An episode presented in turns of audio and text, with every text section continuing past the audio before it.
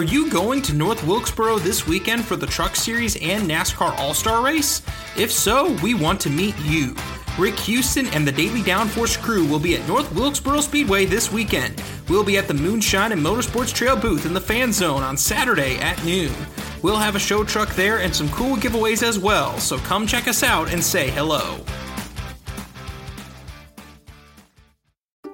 Hey y'all, Rick Houston here, and I want to tell you about my new show, the Moonshine and Motorsports Racing Podcast. I've partnered up with the state of North Carolina Department of Natural and Cultural Resources to help uncover the history behind moonshining mountain boys, professional wheelmen, and the backwoods and city lights of the Tar Heel State. In the first episode, I sat down with Winston Kelley at the NASCAR Hall of Fame for a little behind the scenes gossip about Junior Johnson's engineering skills. He's got two things in his hand pipe wrench and channel lock pliers. And they weren't new. They Yeah. had been they had been Yeah. around the block a time or two. Wasn't the first deal they built, I bet. No, no, you know, you, I think they were they had the, the pliers had been red before, but paint had worn off. And in the second episode, I talked to a professional hillbilly, aka Dr. Daniel Pierce of UNC Asheville, to find out the real history of moonshiners and their battles with the revenuers. He wrote about one of his experience of trying to chase down this uh, this bootlegger in this this souped up car, and he he complained that the government gave him these piece of crap, cheapo cars, and that, that were really no match. But he thought he was doing pretty good, and then the guy just hits it and just takes off and practically disappear. But then the guy makes a bootleg turn uh, and comes back towards him. And i- i- as he said, it was a game of chicken, and I was a chicken. And so he ran off the road. And actually, he was the guy who, who caught Junior Johnson at his daddy's steal uh, when Junior got tangled up in a, in a barbed wire fence. So check out the Moonshine and Motorsports Racing Podcast, available on YouTube, dailydownforce.com, and all of your favorite podcasting platforms. And be sure to check out my regular show on NASCAR history, the Scene Vault Podcast.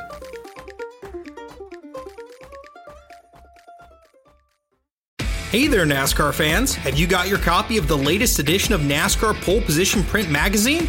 If not, there's no better time than now to subscribe at polepositionmag.com. NASCAR Pole Position is the only print magazine covering NASCAR. Officially licensed by NASCAR, NASCAR Pole Position Magazine is published throughout the NASCAR season, and each edition is an instant collector's item, packed with great feature stories and photography. The magazine is even mailed to you in a poly bag for those who love to collect NASCAR memorabilia. At polepositionmag.com, you can even find past issues available to purchase. Get your subscription to NASCAR Pole Position and get great NASCAR content delivered straight to your mailbox throughout the season. Learn more at polepositionmag.com. That's polepositionmag.com. This episode is supported by FX's Clipped, the scandalous story of the 2014 Clippers owner's racist remarks captured on tape and heard around the world. The series charts the tape's impact on a dysfunctional basketball organization striving to win against their reputation as the most cursed team in the league. Starring Laurence Fishburne, Jacki Weaver, Cleopatra Coleman, and Ed O'Neill. FX's Clipped, streaming June 4th, only on Hulu.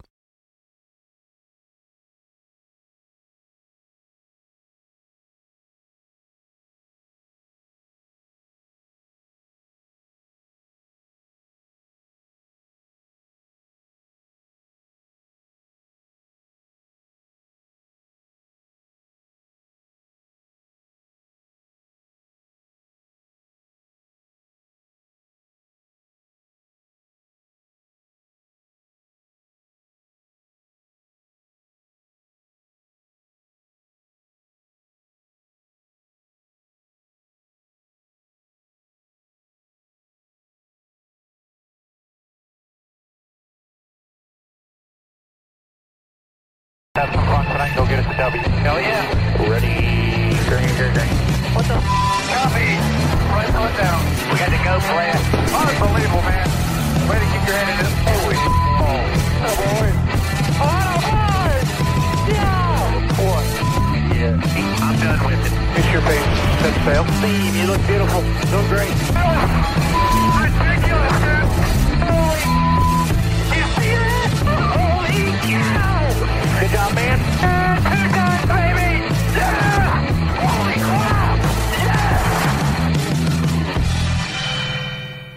250. 250. That is how many times that we have gotten together on a Wednesday night, whether all four of us were here or two or three, whatever the number is. 250 episodes of NWP that all started with a guy that looked like a weird radio host with no hair, with a bad camera and bad mic, with another guy who was awkwardly sitting in a bedroom. That is what started NWP and has progressed to what it is today. I'm glad to be here, joined by the three hosts besides myself, uh, Eric Estep and Darian Gilliam and Jarrett the Iceberg Lundberg. I am so happy to be here for you guys. But every one of these milestones we get, Mrs. Danny B, Mrs. Claudia B, she always does something a little bit special for us. And I can't think of a better way to start this episode off with the 250 episode NWP cake. And what a better image than the out of the groove daily downforce car that had all of our channels featured on it at Darlington earlier this year. Oh what a great gosh. moment that was in the history of NWP, and it's one we'll never forget. And we've got a lot more memories to make along the way. Guys, let's get right into it as I cover up this cake. Give me one moment. I need to make Um, I'll be over after the show, by the way. Just, just Okay. I can taste it from here. For a slice. He's coming over to get him get him some of that. That's covered up. We're out of the way now. Let's get off the cake for a little bit and let's get into some hot takes. Eric, you are going to start us off tonight. What's Spencer saying? I'm caked up with excitement. What does that mean? in? Caked Um, up. uh, yeah, well, we appreciate everyone being here. 250 episodes. My gosh, it's been a whale of a ride. We're a quarter of a millennia old or something like that. I, I It's my a- math is a bit off. It's our semi quincentennial episode.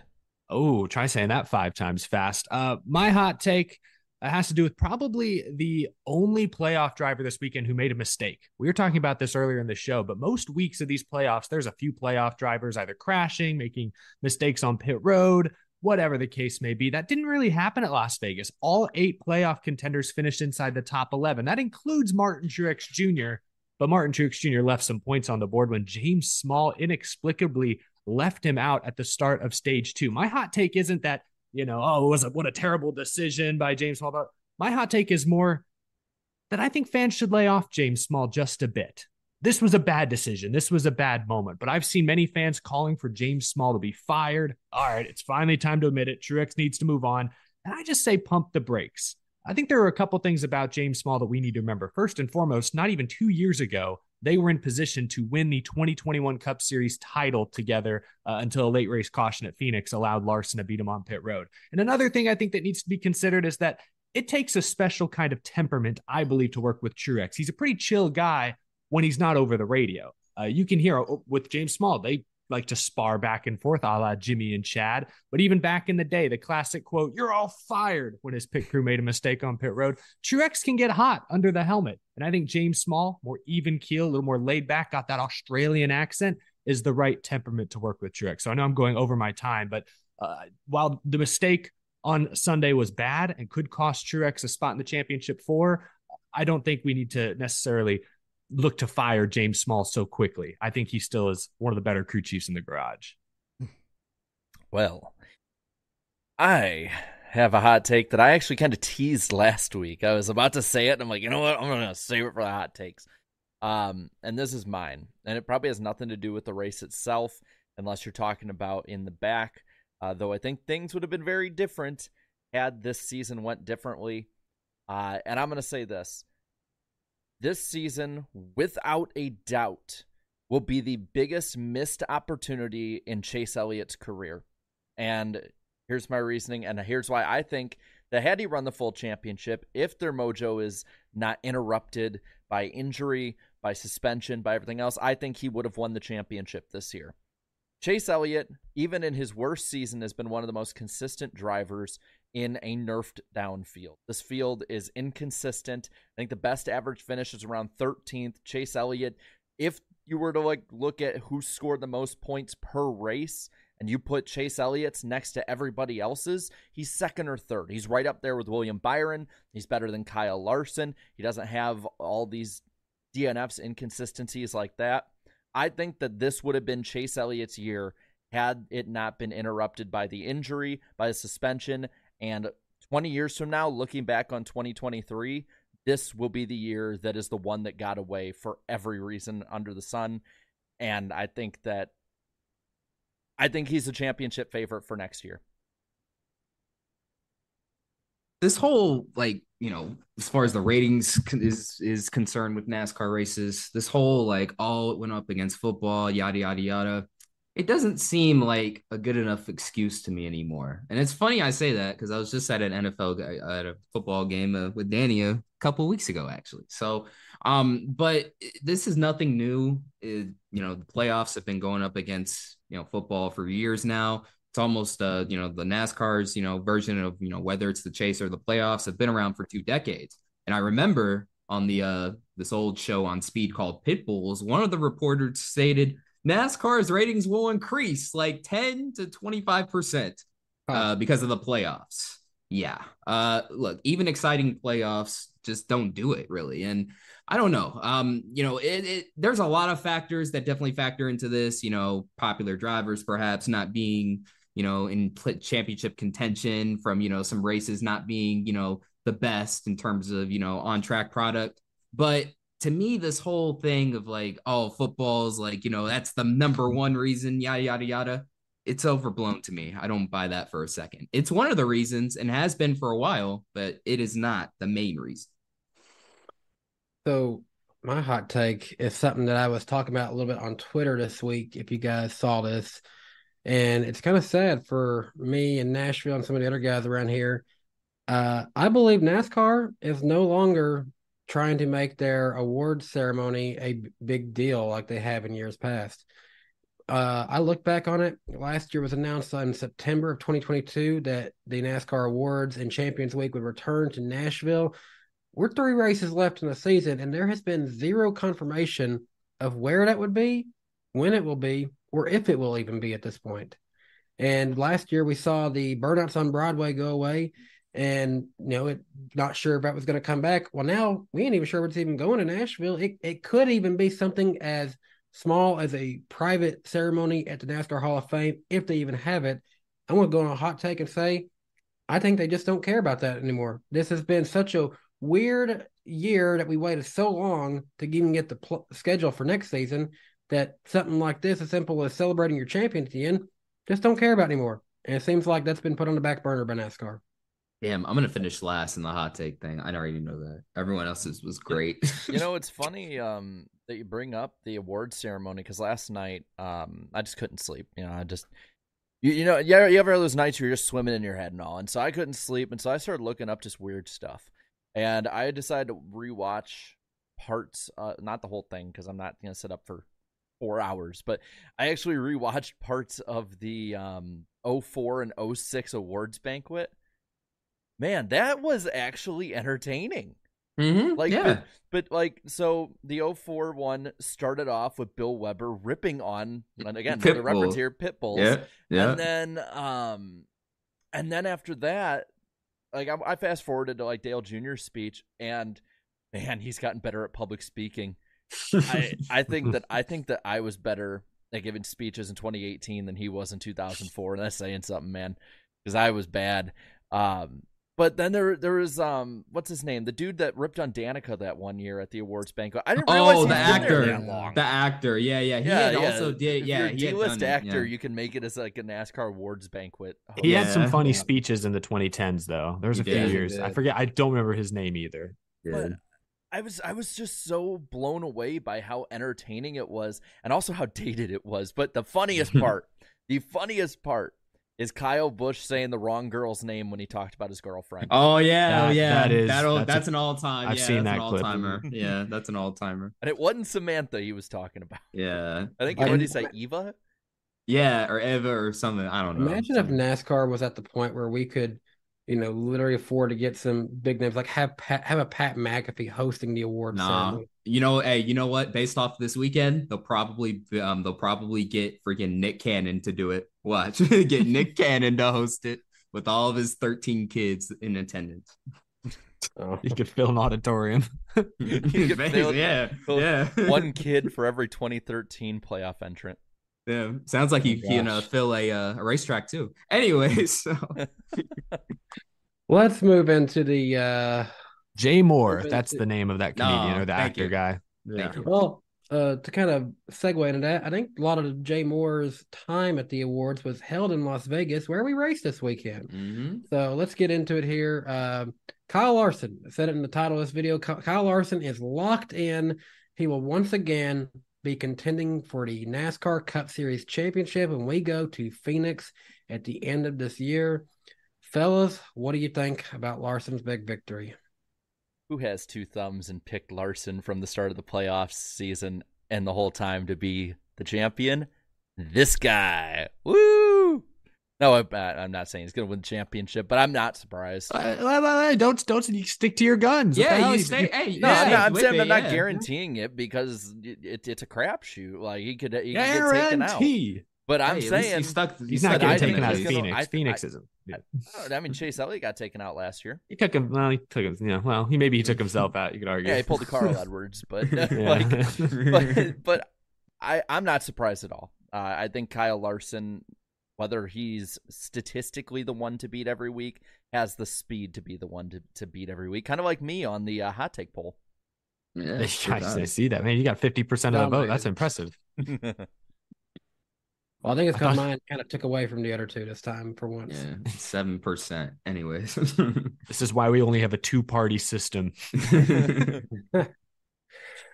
Um, Uh, but- Larson, though, uh, sorry, back to Kyle Larson. Yeah, no, dominant win. I agree with basically everything Jared said. Uh, the first round of these playoffs, it was Denny Hamlin and Kyle Larson were the two clear fastest cars each week. Um, since that first round, I think Larson has separated himself from Denny a bit. Um, like Denny, Denny was still fast in the second round. I think he had a couple top fives, but he had just a horrible race at the Roval. And then uh, Las Vegas, Denny was fading towards the end, fell back to 10th, while Larson, obviously, you know, maybe faded a little bit, fell into the clutches of Christopher Bell, but still held on for the win. So, uh, no, just a dominant performance. Uh, and I think the last time Larson won the first race in the round of eight, 2021, he went on to win the Cup Series championship. So Mm. that speaks to your pick, Jarrett. I, I wouldn't, I would make sure I'm, I would stay tightly, uh, close, uh, tightly close to the Larson bandwagon. You're not even on the bandwagon. You've been there since the beginning of the year. I can't even call it a bandwagon with you. I'm I'm driving it. yeah, you're you're driving the bus. And hey, just take a look at last year when Logano won. I mean, I don't think he was like, you know, like he wasn't the clear championship favorite by no means, but after he had won, you know, he he was already locked in, got some extra time to prep for Phoenix and stuff. So that's definitely going to help. And, you know, based on the trends happened in 2021, 2022, and now might happen for a third year in a row where the winner of the first um, in the first race of the round of eight goes on to win the championship. And right now, um, out of the Hendrick stable, clearly right now Kyle Larson has all of the momentum, but of course, you know, William Byron, you know, trying to win a championship, you know, trying to be that number one guy, you know, trying to join, um, trying to make it a trifecta of uh Cup Series champions at Hendrick isn't too far behind either. So um, I think it'll be a matter of time before he locks his way in, whether it's this week or at Martinsville. I think it'll happen, but uh, if you're a Larson fan, hey, you you've been through a roller coaster, but hey, it's worth it now. Well, uh, Duke Chronic in the chat was saying Larson's save might have won him the cup. Oh, that was a right. hell of a save. That's right. Forgot about that. Thank you. It was such a quintessential Larson win, you know, great speed, but he almost wiped it out trying to get too much. Yeah, right there. And then, you know, thrilling finish against, you know, a dirt rival of his. Like it, it was just such a Kyle Larson, say what you will, he is fun to watch. You know, whether he's checkers or wreckers, I mean, that's thrilling. Uh, All or nothing is fun. Definitely. Yeah, definitely Yeah. for sure. Um, but but yeah, no, th- that's the difference. That's the difference between a championship and uh being out of the round of eight there. So yeah, could have been a whole lot worse. But yep, congrats to Larson. Yep, good win. Yeah, How about that? Bell finish? definitely gave it all he had there at the end. But you know, speaking of uh, you know, miss missing rounds and stuff like that, uh, some guy who has not missed, surprisingly, is Martin Truex Jr. And once again, he's plagued by some bad strategy. Yeah. Yeah, I talked about it a little bit earlier. I just don't understand why James Small left him out. Like Truex has had a terrible playoffs. They finally had a smooth opening stage, qualified top five, stayed in the top five, got some stage points. So, what did he do the first chance he got? He decided to be a contrarian instead of just do what everybody else does, come back out there, fifth or sixth place, keep your track position, equal tires, keep racing. They decided to take an early gamble, lost 15, 16 spots, lost out on stage points, and they just never really recovered. Because once you get back there around 15th or 20th, these cars are so equal. Even at a track like Vegas with three grooves where you could pass, it's hard to fully recover. So, uh, I mean, it's it's kind of crazy that a mistake, just a, a just a lapse in judgment on lap 80 could effectively derail your playoffs. But Truex went from being 15 points up to only two points up, and he finished inside the top 10. That's all because they blew stage two. That's how important stage yeah. racing is this late in the playoffs. Well, yeah. And the crazy part for me, just personally on this, I don't usually do this because I'm I'm always paying attention. I'm always writing down notes, you know, during races. Like if you watch a race with me now, like in the last year and a half, two years, I I have like pages of notes for every race. You know, just whether it's talking about it after the race itself on here. I had to probably for the first time all year rewind it so I could hear straight like that that was really what he did? Like hmm. I th- I thought I was mishearing it. That's how out there it was for me. And I, I will just say if you know he he came in what'd you say how many points did he come in to the good Eric 15 15 and he's 2 right now. Yeah uh he if he misses it it better be by more than 13 points I'm just saying that is that is just I don't want to say catastrophic because I think that's overblowing it because he could very well come out and be as fast as he was last year and outdo a Larson instead of getting you know turned on pit road. But it's just it feels like there's that half step missing that that was there last year even even though he was not in championship contention and form. And, and I don't know what it is because even Denny Hamlin you know, Denny Denny isn't going to go out there and be like, "My teammate sucks." He's going to miss it. Like, he's not going to say that, but even he let it slip on his show this past week that he's like, "Something's not there." Like, there's it was there earlier in the season. It's not there, and, and if somebody that close to him, that's next to that team in their meetings, is saying that, there, I I don't know if it's something that can be fixed in two weeks. That because I just I feel like it was just James Small outthinking himself. Yeah, and that's sort of been the theme for them, you know, every now and then. Like they'll look great on these, you know, Monday races, you know, King of the Mondays, you know, winning all the time. yeah. And then, you know, they'll have, you know, lapses, you know, like this. And it's really and the way Truex's playoffs have played out this year in 2023.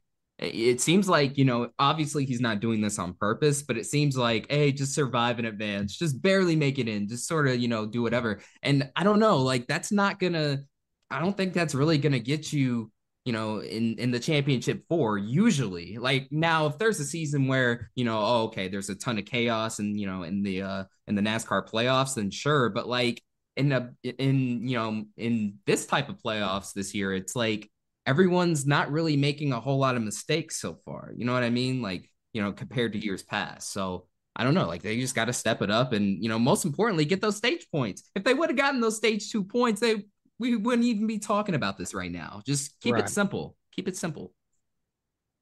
Yeah, I don't want to gloss over uh, his Joe Gibbs Racing teammate Christopher Bell either. I, I, I feel like we kind of skipped over the finish oh, of this P2. a little bit. P2. Yeah, I wanted. I just kind of want to ask you guys. Like Bell was really hard on himself.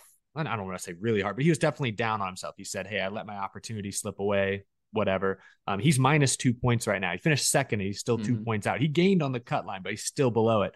Um, I don't know. Do you guys think he could have done anything different that final run or even just exiting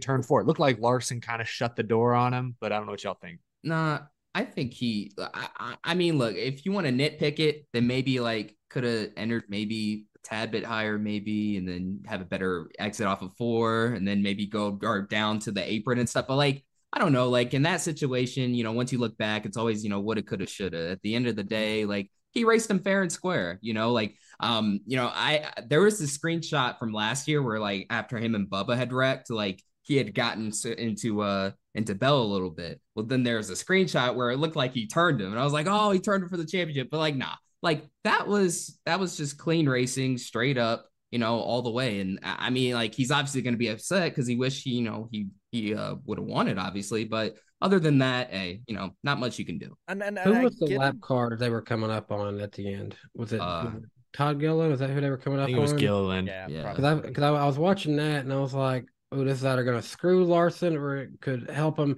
And ultimately, it looked like he was coming up on him, coming up on him, draft, draft, draft, and then he, had, he just had to go up to not get stuck behind him, and ultimately kind of put Bell right behind him. So I don't know if there's anything Bell could have done differently there. I, I think it's you know the only thing he could have done differently is something I don't think he wanted to do, and that's just flat dump him. To wreck him, Um, yeah, that's Yeah, But- they have respect for each other. But I don't blame him for being that upset by it because we've seen this in the past where somebody in the first race has this awesome run or has this chance to win or has been really good all year, and that one race was their opportunity. And the first one that comes to my mind is Kevin Harvick in 2020. Um, Oh, yeah, Bubba last round at Yeah. uh, Kansas. oh yeah, yeah. yeah, I mean, Didn't work out for him. for Texas. Now, now Tex- I'm Texas, my bad. But but that's what I'm thinking is is that like Homestead is a wild track. Things can happen. You can get up into the wall and be a Yeah. top five car all day to twentieth. Martinsville, one bad pit stop and you're screwed there at, with the way that the package is right now. So it, this could have been his chance, and I think he sees that. I'm I'm not personally worried for Christopher Bell. I mean, I mean he did win Martinsville a year ago. Um, he is he, with his dirt track background. You know, M- Miami's a track that if you're good at running the running the top, it should be good for you. Theoretically, this suits up well for a dirt tracker to be able to know how to run a top line. Um, so I'm not I'm not really worried about Christopher Bell. I, I think he'll be okay. We'll get into more of the playoff grid here in a minute, but I ain't I ain't too worried about him. Me neither. No, I, I I I don't think that off of how he's run before, I'd be worried. It's just it, it is with these with these three races, with how good a Tyler Reddick is, uh, Truex is or at, at Homestead, and then at Martinsville. Like the the thing that scares me about Martinsville for all these guys is is the package. I mean, the the package is is pretty garbage Ugh. there. I mean, you can lead the first hundred what what is it, hundred forty one laps and then get caught in traffic and really never be a factor the rest of the day. That Or you can uh, run two laps down and then just have a good strategy and finish P two Yeah. at the end. I mean that so that's I think where I'm most worried. I feel like this one it's weird to say because I love Homestead, but I, I feel like this is the lull before the boring storm. I don't know the best way to put it for Martinsville, but that, Well, that's kind of how I see it. it's it's the storm. There's no. yeah. uh, It's like the storm before the calm, almost. I don't know if that's a saying. It- feel like There's a saying in there. We're just missing it. Yeah, no, Um, yeah. I, I guess now that I think more about it, I guess there's probably some fans out there that are like, okay, like this is for sure going to be like, you know, the last, like, you know, some Uh, fans thinking this, like for sure, the last good race of the season or something like that, just I'll based off this, of the though. next two tracks, I guess. I, I'd have to go back. I haven't rewatched last year's Martinsville race in quite some time, but obviously remember the thrilling finish with Chastain. Yeah. But before that, I still remember NBC pulled out the triple screen broadcast. So there was stuff happening. Like I even this like Martinsville, the cutoff race at Martinsville seems to be immune to the next gen shortcomings. That's what we I think we can hope for. I think I think and then my I think we talked about this before the show a little bit. My worry is like everything that went right to go crazy in 2022 has went kind of the opposite way in 23 where I won't say it's necessarily boring because I think that this race was good. Like I thought it was. I know a lot of people were criticizing it. Um we'll talk about it in poll in a bit though. It was pretty highly rated.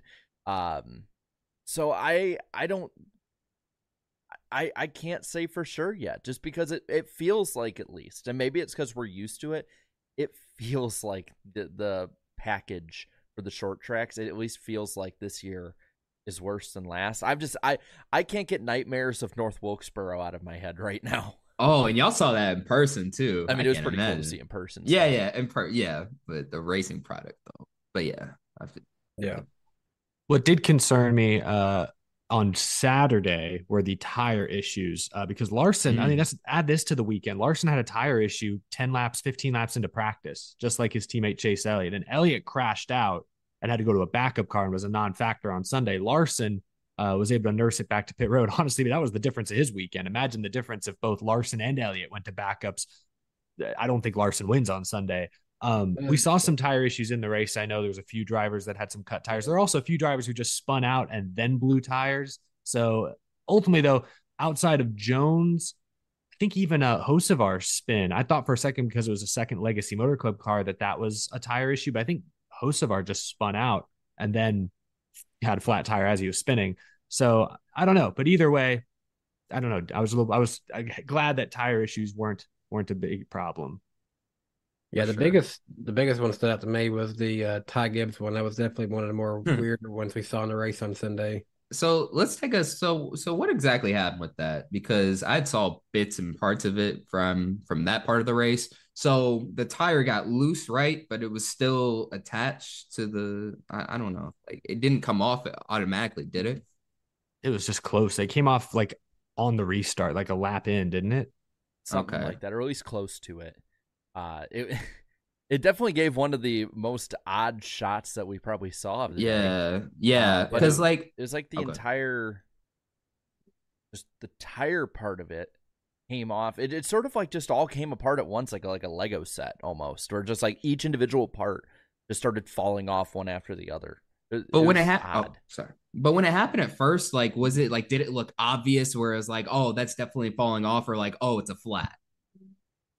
I mean, in the in the chat here, uh, Duke Chronic says that the rotor cut the rim off. So said, okay. So I think that's that because it was definitely wasn't a normal like yeah tire flying off like we've seen the last yeah. years. So, when that come off, it was like tire, but also the rim coming off mm-hmm. at the mm-hmm. same time. Yeah. So that begs the question for me. I was like, okay, if I'm the crew, like, do I even like admit that? Am I like, I hope it just blew up? Just, you know what I'm saying, Eric? Like, did I even admit that? You know, I think or... it was pretty obvious that they yeah, made a mistake. Okay. Okay. but yeah, I mean, they could, they certainly like at least say it, was, it, right? just say it was an accident. NASCAR in the past has been okay with that. That's a good enough response.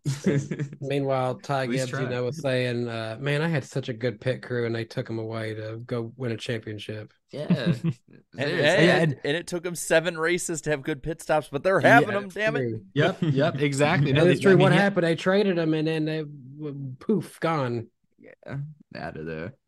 Yeah. Uh, I want to uh, add something. Uh, someone, some folks were talking about Larson doing the IndyCar test. I, I, should have prepared better for this show, but yeah, I mentioned this is a quintessential Larson Sunday with the spin or near spin, the win, the thrilling finish. Yeah, I forgot he also drove an IndyCar at Indianapolis Motor Speedway at 220 miles per hour earlier in the week. So and like, and he won the high limit yeah. series championship in the same week. Like that's Kyle He's, Larson, man. Like, hey, imagine imagine testing it for the Indy 500 being your side quest, like yeah. your current oh, side quest. Gosh. You know what I mean? It's a good way to put it. That's the life. he took all of the side quests from from the looks of it. yeah. Um, but I'm. It, it might it, it might just be Larson season, man. It might just be like full on Larson season right at the yep. end. Yeah. But I and you know what what were our I, I want to go over really quick. What were our final four picks? Uh, before we oh, get I, into the rest of the stuff. I don't remember now. I don't remember, but I had Larson out though. I had him out. Uh, yeah. At the beginning of the playoffs, I had the heavy favorites. I had Larson, Hamlin, Byron, Truex. Uh, I modified mine a few days ago before this round. I replaced Truex with Reddick, but the rest of mine stayed the same. Because I had, I, I know I wrote down at least last week that I had Larson, Byron, Hamlin. Those three have been constants, and then the other one, yeah. like it was Truex. I think now I have Buescher, which is I'm not not looking great on that one. He, he was the only guy who didn't really seem to show up this weekend, and he still ran like 12th or 11th. Yeah, uh, it what's the it reminds me of back in the day uh, with the old chase where they would start at New Hampshire, and like everyone would have a good run. Like it's like you have your like your cupcake track, like your easy track here. just rainbow rode it right into to the the chase starting out. And i feel like that's what this round is with las vegas. Like as long as you don't get wrecked by someone else's dumb decision you should you should have at least a top 12 to 13 finish on the day. That's and that's yeah. what it kind of felt like at least with this race which is not not bad by any means but you're kind of I, I think at this point i'm waiting for the explosion of all hell breaking loose.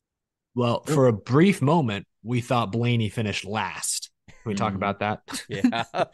That was Yeah, what was up. So they say, oh, DQ'd, and then no, no DQ. Well, I So think I it was a don't, I don't, I don't know. template. That's that's just kind of sus the whole situation. Yeah, I What's think. sus about it? Well, I think they said it was the template that was that was messed up in in the inspection. Which What it sound, yeah, it sounded like something that could easily have come loose over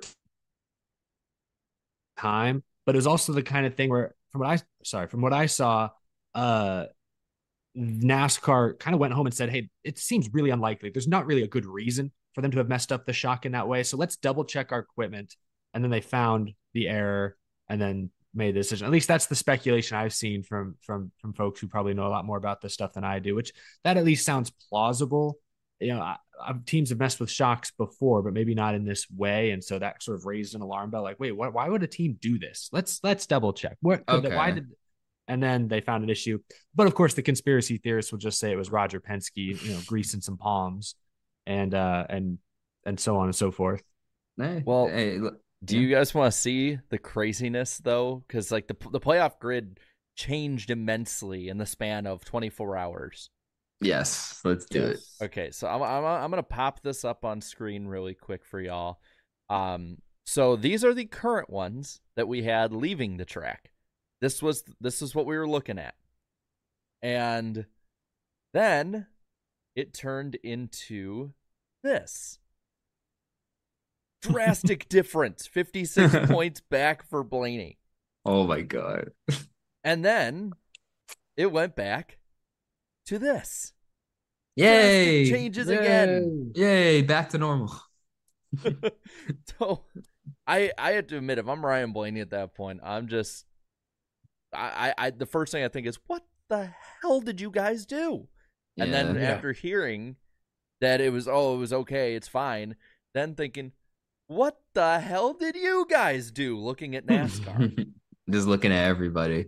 But I, yeah. I just I I will I mean, we don't know exactly what happened, but on the surface, I have to respect NASCAR for owning up to their mistake, like taking that PR hit on a Monday night and saying, "Yeah, we effed up. Here's your points back." Like I feel like there was an era, there was a stretch where they would double down on like even if they were unless it was clear black and white they made a mistake, they would not back down. Hey, the ruling Yeah. is the ruling. Suck on it. Like, you know, that's kind of where it Mhm. They goes. didn't even Yeah. have to appeal it or anything. 1990, Mark Martin. It was a similar deal where every everyone under the sun but Richard Childress said that would not help his car at all. It's been under the specs for a year and a half now, and NASCAR basically said, "Rule the land. You better not lose the championship by X amount of points."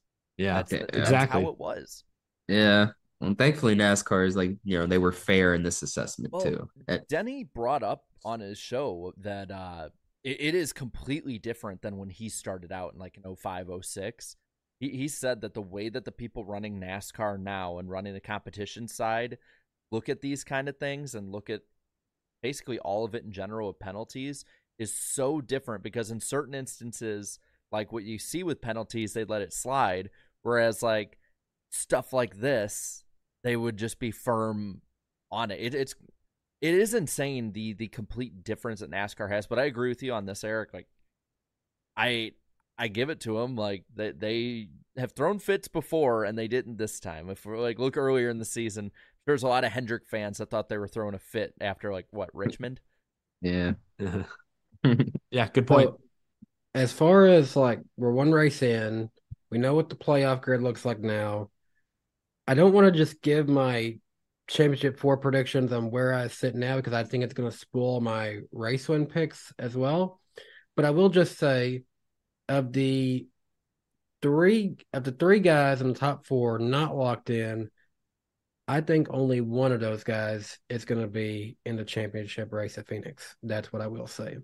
Mm, okay. Okay. Well, the question I see you asked the chat is Larson the current title favorite? And it looks like they're leaning pretty heavily towards yes, he is. And certainly I understand that. He's got the advantage of having two extra weeks to prepare. He's won the championship before. Both he and Cliff Daniels are battle tested. That's all fair. Um, he's probably the favorite. But what I think makes this these playoffs so interesting is the eight drivers remaining. I think if any of them get to Phoenix, it's a toss up. Like last year, and it was kind of the way last year. Like we had Chase Briscoe in the round of eight last year, and everyone was like, "Dude, what is he doing here? He thinks he's on the team. How did he get here?" Um, but if he'd made it to Phoenix, didn't he win the spring race last year? Yes. So like, he would have been Yeah. a favorite. He would have been a contender. Um, this year, kind of the same thing. Ryan Blaney, even you know, without the penalty, he was the bottom seed coming into this round. What's Ryan Blaney doing here? Probably the odd man out. He's been so good at Phoenix the past couple of seasons. If he gets to the championship, he might be the favorite. So Larson's got to be the favorite because he's locked in. He has that extra pre- that extra prep time. But William Byron beat him straight up on a final restart at Phoenix in the spring. Uh, Ryan Blaney, I just mentioned him. I don't know. I, I think it's going to be really competitive when we get to that championship race. It's gonna be exciting. It's gonna be exciting. If if Byron gets there, I hope they've got a, I hope they've got a hat that's like two times the size of what they've been bringing. yeah, Jumbo hat. a big hat championship. I'll ask you guys. I mean, it is double digit points for Reddick, Blaney, and Buescher. Of those guys, any of them in a must win scenario Do you guys? Uh, I think all of them are. I mean, like you I only think- got two. You you got two races left. Chris, I mean, already you know, obviously one spot's in the uh in the championship four is locked in. Got uh three more, and looking at the point separations above the cut line, plus nine, and then you know tied with Truex and Denny Hamlin, you know, plus two above the cut line. Then you have Christopher Bell minus two, and then there's that gap right there. So I mean, yeah, you could go for stage points here and there, but I, I- would assume everyone's going to go for stage points, right? So at this point, with two races to go, you have to go for for, um, for wins. And in the case of uh, of Tyler Reddick and Ryan Blaney, mm, maybe Homestead might be your best bet out of the uh, out of the two. I think they're all in must win situations because, I mean, look at it this way Martin Truex Jr., I think, got six stage points, finished ninth, and still lost 13 points to the cut line. Like, that's the thing. Unless you're going to run top five and all the stages end at the finish the next two weeks, I think you need to win. And as good as Buescher was over the summer, Reddick's been hit or miss. Blaney's been probably a little more off than on. Mm. None of those guys are going to run top five here from here on out. It's just not, they're not going to do it. Yeah, I just Yeah. I, I I see your guys' point on that. I will speak the devil's advocate that 13 points lost in one race that could be lost by any of those guys up top. It could be lost again. This is the definitely a lulled race. I think in a lot of ways. Maybe the calm before the storm before the calm is what we should call it at this point. um, but th- that's that's where I'm looking at is that Homestead, even though it is pretty much a one groove racetrack at this point, especially in the daytime, is still an incredibly difficult track to race on. And all it takes is one of those guys running top five in stage two to spin, lose out on stage points, get chucked back to 30th, and then have all day have to spend trying to make their way back up, or half the day, I should say. So I, I can't say yet they're in must win. I think Buescher's the only one I can say is. Uh, but uh, for Reddick and um, who's it? Blaney. We just talked about him. Uh, for Reddick and Blaney, I I don't. I think they're on the edge. Like I, I don't, especially Reddick because he is probably going to get top five stage points in both round, be up front ahead of a lot of those guys that he's racing. Um, it is a good track for Truex and, and Hamlin, uh, and just Gibbs in general. But it's also it's just a good Toyota track. So I, I Mm. can't say necessarily that I think he's in a must win yet. I, I think Buescher for sure. Blaney, I'm leaning towards it. Yeah, I'm kind of the exact same way as Jarrett. I think Buescher is the most in a must-win scenario. I think these can be good tracks for him, these next two, um, but he is the one that I would put in the, the most in the must-win category. Ooh, so interesting. We got a split down the middle. Me and Eric on one side, you guys on the other side. We're supposed to be agreeing with each other. I thought the whole time. no, That's what makes this show good is we, we That- don't always agree. Yeah, that'd be boring, y'all. But But uh, speaking of not agreeing, I guess some people did not agree to watch this race. Talking about TV ratings from this one, ugh. it reached a 1.3 rating with 2.194 million viewers, which is down 16.2% from 2022. And in the key demographic, we only hit 267,000 people, which only makes up 12% of the total audience. and The uh, playoffs through these first seven races are down 7.3% as a whole.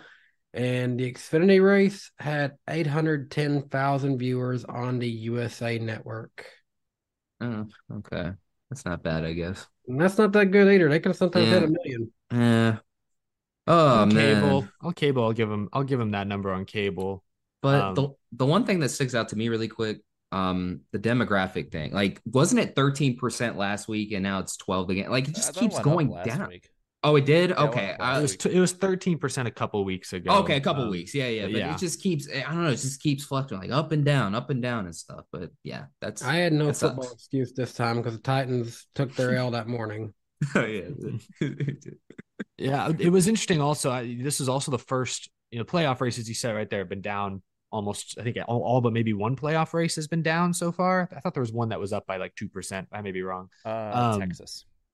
Texas, yeah, Texas on the, come, on the come up. It also Hey, was Texas- rained out the year before to later in the night. Oh, okay. Okay. Yeah, well, okay. For a well, full scope. On paper, Texas ain't so bad after all, huh? but uh but the um sorry but the crowds for the most part for these playoff races in person have looked really great Mhm. with the exception of las vegas it looked fairly sparse even by vegas's standards that i will chalk up to the uh, raiders playing at the exact same time across yeah, town. as far as the attendance and stuff, yeah, that's I will- uh, that that's I will criticize. I, that I will at least blame partially on the NFL. But no, as far as the overall ratings decline, I don't know. Uh, how do we guys do we want to have that this debate again? Uh, I mean, is it the playoffs? Is it purely that sports like the NFL are getting bigger and NASCAR isn't? And so is it purely less people watching TV, not just cable, but just TV in general? How do we get young people involved? I, I'm excited about that iRacing video game. I know we all are, but but like, what do we do? Where where Well- where? There's so many different paths we could take with I this. think I think there's something that NASCAR fans and NASCAR itself need to just come to grips with, and the networks too. Uh, NASCAR is a spring and summer sport, and that's how people are going to see it. And when they watch it, is generally because you saw like over the summer there were ratings increases, and you consistently the last two three years, I'd say honestly post COVID, have seen where everyone just drops off at the end of the year. I don't and, and I am pro bring back full season points, have stages, do whatever you want, but I don't think it's hundred percent the playoffs. I damn, my voice cracked more than the ratings did. I think it's um, I, I think it's the time of year. I think it's the playoffs itself. Uh, I I think that though the the hard truth that a lot of people need to come to grips with is that NASCAR is the best available thing when the ratings go up in the summer and early in the year. It's you know it's generally not going up against any major events for the most part, uh, especially in the middle of the summer. Like it's going against yes, I know baseball's on, but it is very regional. And I think NASCAR at the end of the year goes from being the best thing on to basically just kind of a niche sport, and and people I think should accept that. Uh, I I went back and looked; it's down. The playoffs are down 17% from 2018. I, I do think the Wow. playoffs are part of it. Uh, I mean, IndyCar had its most watched season in 12 years. Uh, F1, while not up from last year, still is skyrocketing in a demographic NASCAR desperately tries to reach and can't do it. Um, I think you can, you know, you know, you all know my. We've said it week in week out. You know my Yeah. thoughts on it, like where I think they should go with it. They won't. Uh, so how do you make how do you make something that has been proven not to work to bring people in? Because it it is, I think it is an indictment a little bit on on it that you know if the playoffs were going to bring people in the way that that NASCAR says it would, why is it that uh every year outside of 2020, which was a very odd circumstance, uh, the playoffs have been down every year since 2013. Like that that Uh, it is you it is raised a a- question. you raised a good point or question in your video today, Jarrett. Um, like, I'm trying to think realistically, what could NASCAR do? Because I think NASCAR should have a 30 race schedule. They're not going to do that. That seems almost completely off the table, if not completely off the table. But like, is it even realistic that they would drop the playoffs? We can talk about, hey, it'll go back to a 36 race, yeah, every race equal, you know, full season points. But would they actually do that? Would they like all the fa- fans you may have lost 15 years ago, 20 Not years ago, or over the last 10 years, changing the format? Yeah, they're not coming back. And do you risk losing fans you've gained in the past five or six years by changing it? Like, I don't know. Like, I'm just trying. I'm trying to think realistically. And I'm sorry if you can hear. There's like a mosquito truck going by in the background. I don't know if y'all can hear that. It's a loud humming behind my head. Um, but I, I just don't know if they do change it.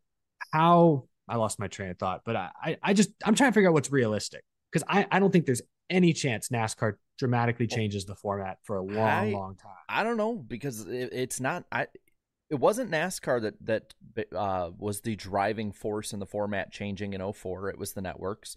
It wasn't NASCAR that was the driving force in True. 07. It was the networks. It It was the Na- sponsor, right? And then the network. sponsor and, then- networks in 04, networks in 07. Then Yeah. they had the change in 2011, which I think was more of a response to Jamie McMurray. I, I'll give you that. That was a NASCAR one, but generally staying the same. They changed it in 2014 when ESPN's a lame duck lines up with a new contract coming up, and now we have a new 17. contract. 17 was monster. Didn't they want something to Yes. differentiate from the? Oh yeah, cut? Yeah, that's right. and and rumors say maybe Toyota too a little bit because of the debris cautions at the end of at Homestead stuff like that. So I- think if it was up to NASCAR, they'd leave it the same for 30 years. But you now have negotiations going on when your money races are down 7% from the year before, uh, from a, a playoffs that was flat from a 6% de- decrease the year before that, uh, a 17, depending on which race you look at, a 17 to 25% decrease in the last six years when the rest of the season has stayed stable. Um, it might not be the playoffs all itself doing that. Uh, but I don't know if the networks are going to look at it that way. They're going. I think the networks in NASCAR want to do whatever's going to draw people in. Do I think realistically they're bringing back a full season format? No, I, I don't. I, I wish I've wanted that. I've stood on this hill for 20 years and it's never changed. Uh, and I will I will still stand on this hill. But I understand it's a losing battle. Um, I think that the problem is, I think that they're gonna they they've doubled, tripled, quadrupled everything down, and I think they're just gonna keep doing more of it. Like I expect changes going into 25. Like I do. I just I fully expect Yeah. it to happen at this point. That's probably. Uh, I mean, that's probably fair. Danny with these polls. yeah, Um, he's having fun today. he's having fun. Uh, yeah. Um, I- think there will be changes in the future. I, I, I don't want to sound so pessimistic. I think they could go back to a, a full season format. I just wonder. I just I just think it'd have to be a long term play because short term you're going to piss off the new fans and you're not going to bring back any of the old fans. Um, but you know, my, my take on this is I've always and I've said this for a long time. I'm I'm cool with two formats: the one we have now or the Winston Cup format. I don't think we need to keep modifying it in any like little way here and there because that just continues to delegitimize it further and further. I like the current format, but I also want to see the sport healthy. I like the Winston Cup format as well. So I'm I'm good with either one. I just I'm trying to figure out what like how NASCAR could come to that decision. Like what would they what would it take for them to actually throw out this playoff format they've spent decades trying to Well, perfect? And I'll, I'll say part uh, like okay, yeah, I see people in the chat like you know, oh, magical thing. It's football. Uh, it's went up head to head with football for forty years, college and, and professional. And I actually looked at it on Sundays. The NFL is down this year. Like on Yeah. on, on Fox and CBS when it is going head to head with NASCAR, the NFL is down. Uh, so there's this this weird excuse that people have that football is just ever expanding and everyone is watching it more and more. It it does not line up with that. Yes, football is big. Of course the ratings are going to go down. That's probably big reason why we have all this stuff implemented in the first place. But I'm I'm I am sick of the excuses that there's always an excuse or there's there's for the longest time in the 2010s it's always well we're not under 4 million then it turned into mm, Nope. no we're not under 3 million you know what we're not under 2 million you know it's Yeah, about 2 and million keep That's good. going like down and I, I hate the complacency that so many people have it's like oh yeah it's just you know cratering every single week or every single year Yeah. or uh, generally trending that way and it's it's always something else's fault it's never what can nascar do to improve and this is going to blow people's minds because it matters to us diehards, but it doesn't matter to people outside of it. Formula One has proven this. The racing product isn't the what's bringing people in. Agree. It's uh all the other stuff. The racing You know, this uh, weekend, I thought was probably the second or third best playoff race, and Do you- it had do you chronic- ratings. D Chronic brought up an interesting point here. Are people watching it somewhere else, meaning like illegal streams? I think is what he's getting at there. Yeah. Well, there's a lot of people doing that, I'm sure. I think the number is far insignificant to really make a big difference. Here's why I I trust the Nielsen side on NASCAR more than I would on NFL or NBA, especially. Uh, NASCAR has an older audience. and the percentage yes has went down this year, but has been pretty consistent for like the past 10 years on the younger demographic, like percentage wise. Yeah, may- maybe there's some magical 800,000 people that are between 18 and 25 watching NASCAR that we just don't know about because they're watching illegal streams. But it, I think it's more that they're just not interested, especially this time of year when there's so many other things going on. Yeah, again, it's part of it. But the major like are we really expecting a bunch of people over 50 to be finding twitch streams No. I, mean that's my question here like Yeah. like if, if it is Good really point. everyone watching on other platforms that people our age watch and younger and teenagers watch like are we are, listen my parents they're on tiktok a lot they they know how it all works that's good for them most people their age aren't most people that are in their 60s 70s 80s they're not watching stuff on tiktok like so what is a kick? What is a kick? is that what i No, get when I I, drink I'm still energy? asking what, what is a kick, really. But- But, so I, I think that's just that's my thing is I'm I'm sick of the excuses. I I I, I don't think it's all on NASCAR. It's not all on football. It's not all one thing. It's not all the points format, but th- there is. It, we've seen the leveling out, and we've seen this before. And the and people forget from 2009 to 2014, the ratings did not go down. They leveled out. Generally, they went up and down, but were within a similar range, and that's what we've had since 2018 and now we're starting to see that same cycle that happened around 2014 15 like you're starting to see something similar again and and at that point i think it's it's more nascar and the networks got to look internally and what do we do differently what what is not working not oh it's the nfl's fault oh it's it's always basketball baseball whatever i Yeah, no, I'm with you there. It, trying to pass the blame off to outside factors only works up to a certain point. I mean, there is truth that cable is being cut. There is truth that there is competition from other sports, but these are trends that have been existing for a long, long time. So to to chalk everything up to those variables is lazy at this point and isn't actually productive. I'm just I'm just trying to think realistically what's something dramatic they could change that will bring new fans in for the next year, the next five years, next 10 years. And I, I'm just not convinced changing the format is that answer. And I, I just don't see a realistic way NASCAR. I, I, I'd be shocked if NASCAR did that. Not saying it'd be a bad move, it'd be a risky move. I'd just be shocked if they took that chance. Yeah, I mean, I would assume, hopefully, you know, over time, if we get a good video game as well as the Netflix series, That's- hopefully that would that's help. That would help Netflix, definitely. It's not yeah. going to be a, you know, it's definitely not going to be a a uh, an end all cure all. what are the, I, I thought of this after my video that I made the other day and, and kind of when the ratings came out, all this stuff. What are what are the things that we've seen bring the biggest increases to to people watching NASCAR since we'll just say since 2018? It wasn't a hail melon. It wasn't big ass crashes. It was okay. So Chicago, that was a big Yep. one. But that's not, sus- that's not sustainable. No, it's It- not. It's it- not. You're right. Uh, Ryan Newman, his crash and the subsequent media attention. There was Did, it- did that bring ratings? There, yeah, it was a it was a big increase in 2020. Um, I have it right here. It so there was five and a half million. It was about a from the Vegas race the year before. It was about almost a one million viewer or about a half a million viewer increase. Same with the second race. So that that's a big one. The Hmm. COVID first race uh, during COVID. Uh, am I- am I missing any?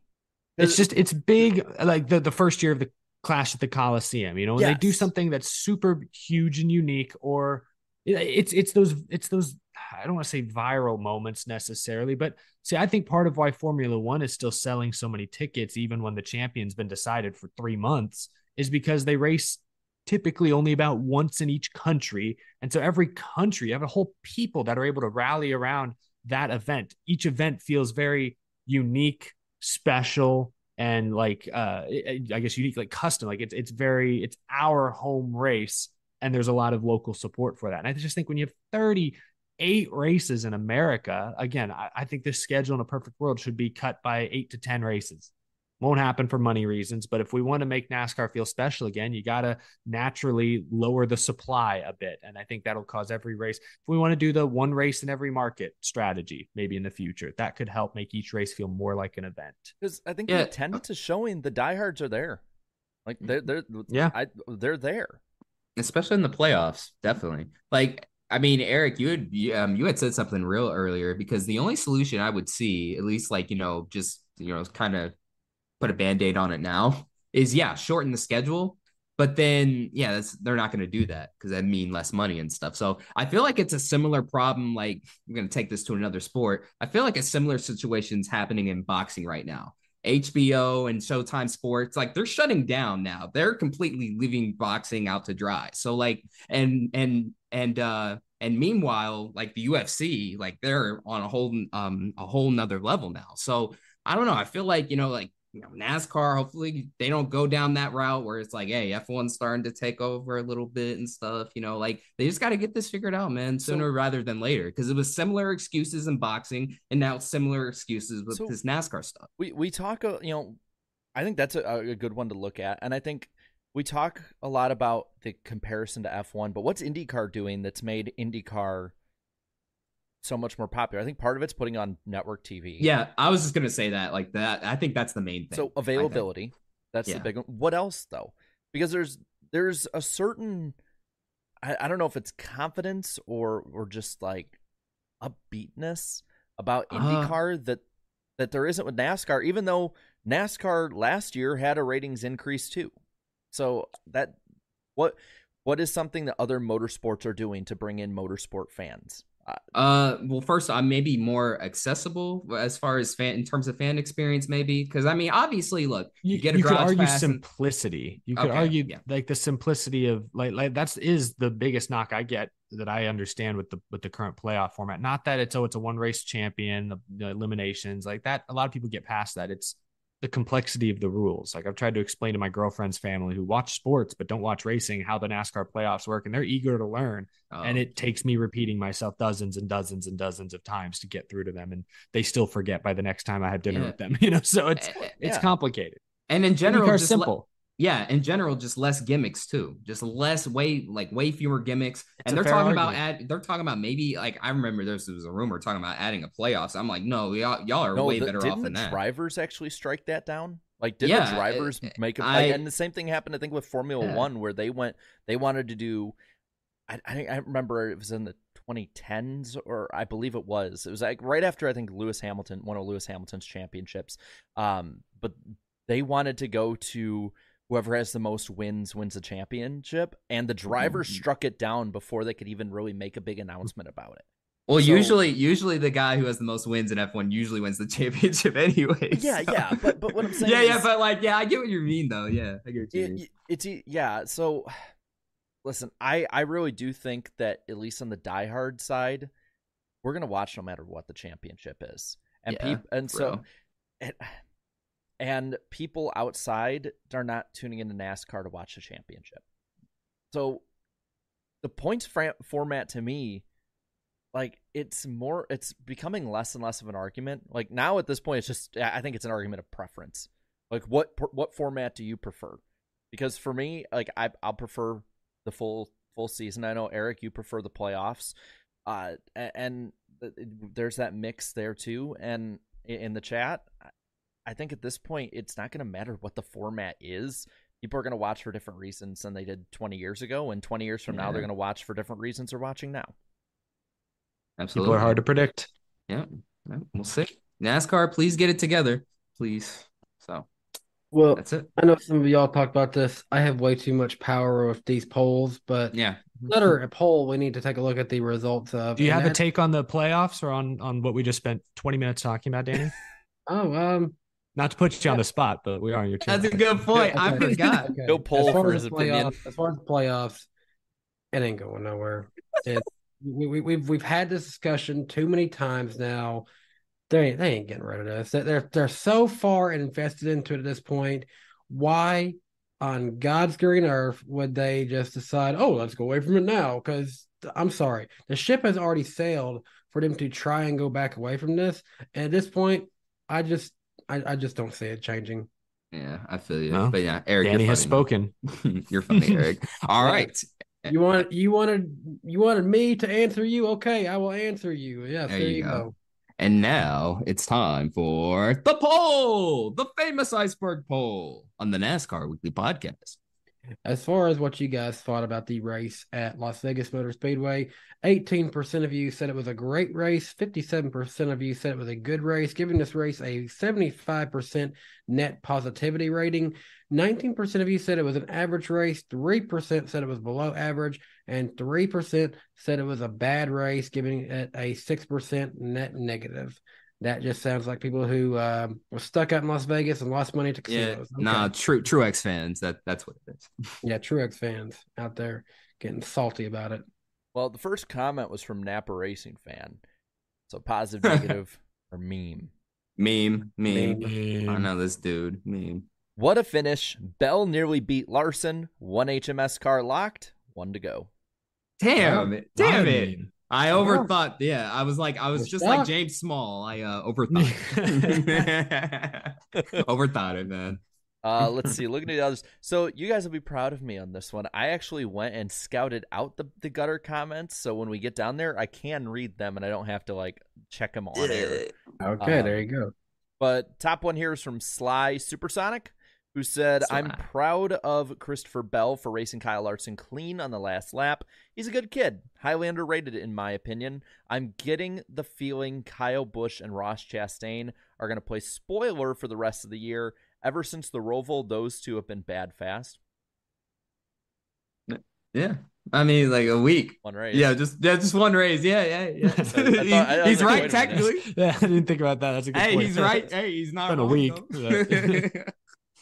though. Um, let's see. Ice Car uh, says, "Love how the radio broadcast said 16 to go here. Your artificial drama talking about Christopher Bell running down Larson, and then it actually almost happened." I Oh, was they was hyping it up. Yeah, they was hyping it up, but they're like, "Oh, it's actually doing." Let's Let's see. Um, Twister says this is probably the most underrated race of the year. This has spectacular racing, comers and goers, and a great finish. Easily a race of the year candidate. I'm not gonna go that far, but Yeah, I'll, I'll maybe. eh, I mean, at the very least, top ten. Um, now, top five. eh, I I'll agree know. that it's going to be one of the most underrated races. Yeah. um, but it's not race of the year. Yeah. Uh, Gooey Burger says Busch gets back to back top fives. He's starting to get back on track. It's a little late now. Um, let's see. JGR for life says wasn't that great of a race, but the finish made me vote good. Uh, Oh, let's scroll down a little. Uh, this is dated. X Travel says great till Blaney was disqualified. Ah, you gotta update the comment. Update the comment. Uh, U.S. ship, really, uh, U.S. leadership. Uh, it's, it says U.S. leadership are liars. Uh, average at best. Oh, Funny, funny. I was Ah, like, wait a minute, I'm a U.S. ship. Oh.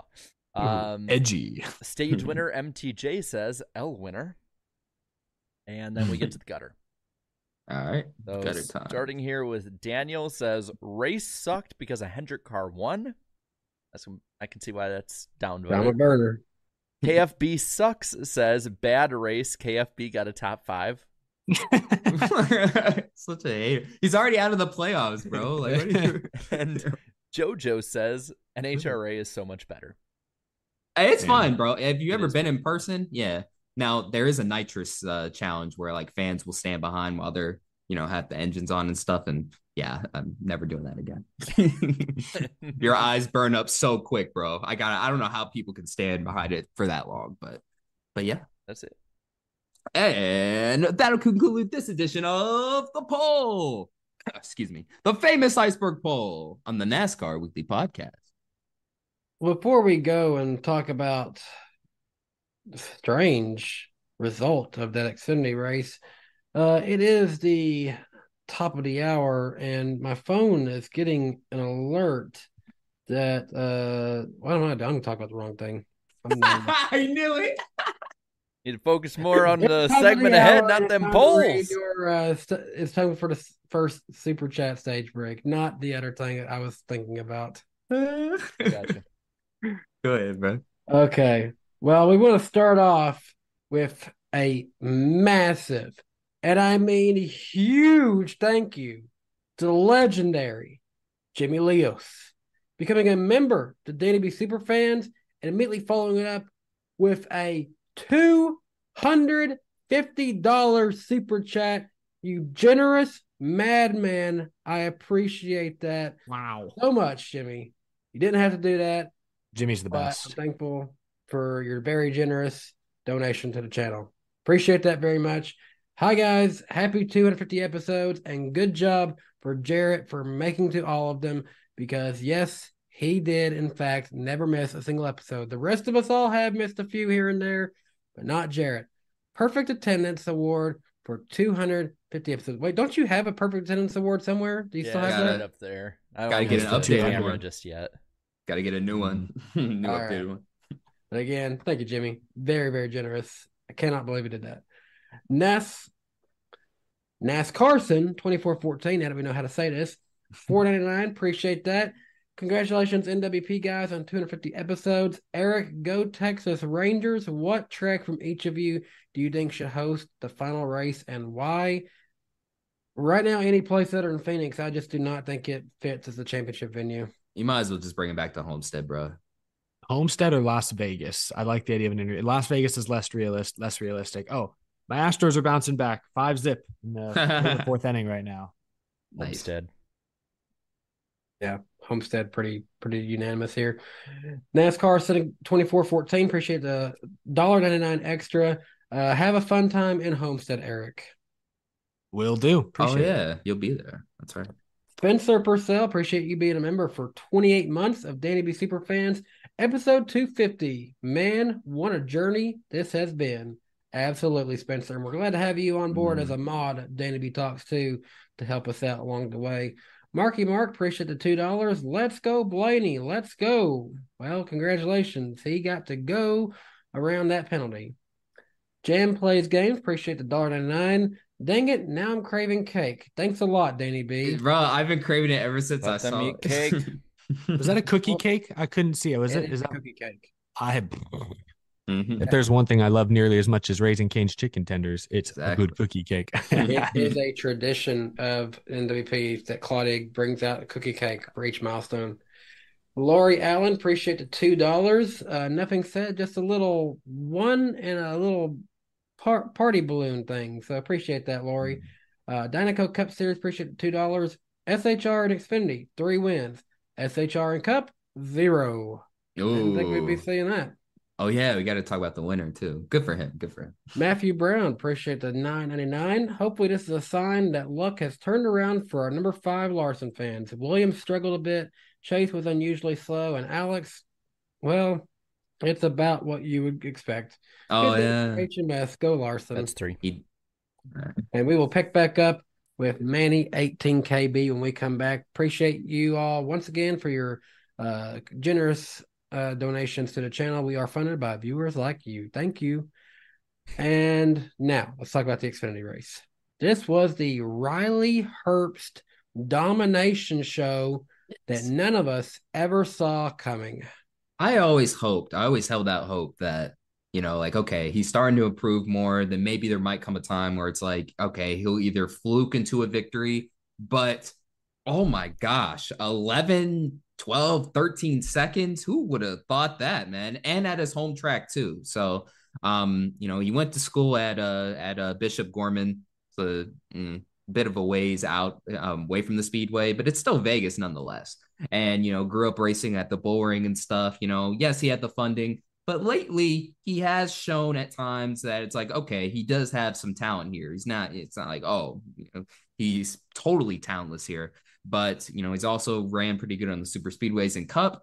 So hey, great, good for him, man. You know, finally gets the W. But not only that, does it in dominating fashion. Like I don't know, like it, and they already announced his plans for next year. So hopefully this builds a ton of momentum into 2024. Yeah, I had heard that he, you know, after the way their uh, you know, season ended, I forget what the track was. They had a couple mechanical failures there towards the end, uh, down the stretch. Um, I, I kind of heard that like maybe Riley and their group who were bringing all that funding to Stewart Haas were really upset with the team um, because the team let them down. Uh, they brought a lot of funding to that program and they missed the playoffs this year. You know, Riley could have obviously been better, but really by no fault of their own. Um, so for him to get this win the same week he announces that he's actually coming back to Stewart Haas next year for another season, um, only makes this even more special. Uh, we've been hard on him at times on this show, and I think justifiably so. He's what three, four years into his Xfinity career, been in great equipment the whole time, and he finally, finally got a win. I mean, he struggled for a while, but I think this year we finally seen signs of growth. That hey, he may never be a legit Cup Series star. I don't think that's his ceiling. Um, but a legit Xfinity Series driver who could contend for playoff playoffs every year, maybe wins more consistently. I think we're starting to see glimpses of that driver. So I, am happy for Riley. Really great moment for him, and I hope uh, it's just a sign of more to come next year. I just can't get over the fact that he won by that margin. Yeah. 15 Yeah. seconds, over half a lap at Las Vegas. And in the stage era, too. It wasn't like it was a 200 lap run that led to this. I, I think there was It was a pretty long. It, it was a long run, but it wasn't. Yeah, it was like maybe 80 or 100 laps at most. Here's the crazy thing to me is that gap went from 10 to 14 seconds between 30 and 20 laps to go. And then he just rode around and still made up a second. He could have lapped the field. If he would have ran the speed he was going, four seconds every 10 laps, he could have he could have been close to lapping the field at the pace he was going. Uh so that has to be a huge confidence boost going into next year. Do I think he'll do this again? No. Like, do I think he'll win again? Yeah. Like, I, I think that we've seen the improvement um, as, you know, this year. I'd say the start at the end of last year into this year, leveled off, disappointment. And now we're starting to at least see that come up again with it. Um, but man, I, I want to say this, though. Don't let it overshadow the fact that John Hunter Nemechek went from last to second in this race. Mhm. He's a beast, ain't he? Him and that team, man. From a playoff perspective, that is a big story. Yeah, it's Yeah. huge, very huge. And but it's yeah, completely overshadowed. yeah, but something about these Stewart Haas racing cars with dominating these Xfinity races, like because I remember what was it? Oh yeah, 2017. Cole Custer won Homestead by like 17 seconds, I think. I don't know what That's it is right. about this series. Yeah, I don't know what Huh. it is about the team in this series, but you know, having random races where a driver and team will pop off. So interesting. And then uh, I guess the last little bit is playoff wise, Sammy Smith and Sheldon Creed. Do we both? I think we both all have to agree here. They're both in what must win. Yeah, pretty But- much. Yeah. and they're in must win. Both these guys know they're not in this car, the same car next year. One at least knows where he's going though. hmm Yeah. All right. But yeah, no, that's the Xfinity series. That's the weekend, But Oh yeah, the weekend. ladies and gentlemen. the weekend. Yes. and uh you know now uh you know Nick Saban in Alabama, there's a big orange storm approaching them, but as far as I know, there's a there's a storm coming here right now. Yes, sir. And it's the lightning round on the NASCAR Weekly Podcast. Jarrett, go over the news for today. Danny, I don't know if you saw last week, but we said if we had a drinking game of how many times you bring up Tennessee during the season, Yeah. I have dead. to. I am I am contractually obligated as a graduate from the University of Tennessee. I'll keep my mouth shut. Uh, shout out to the Spotify crowd. I knew you for uh, your poll.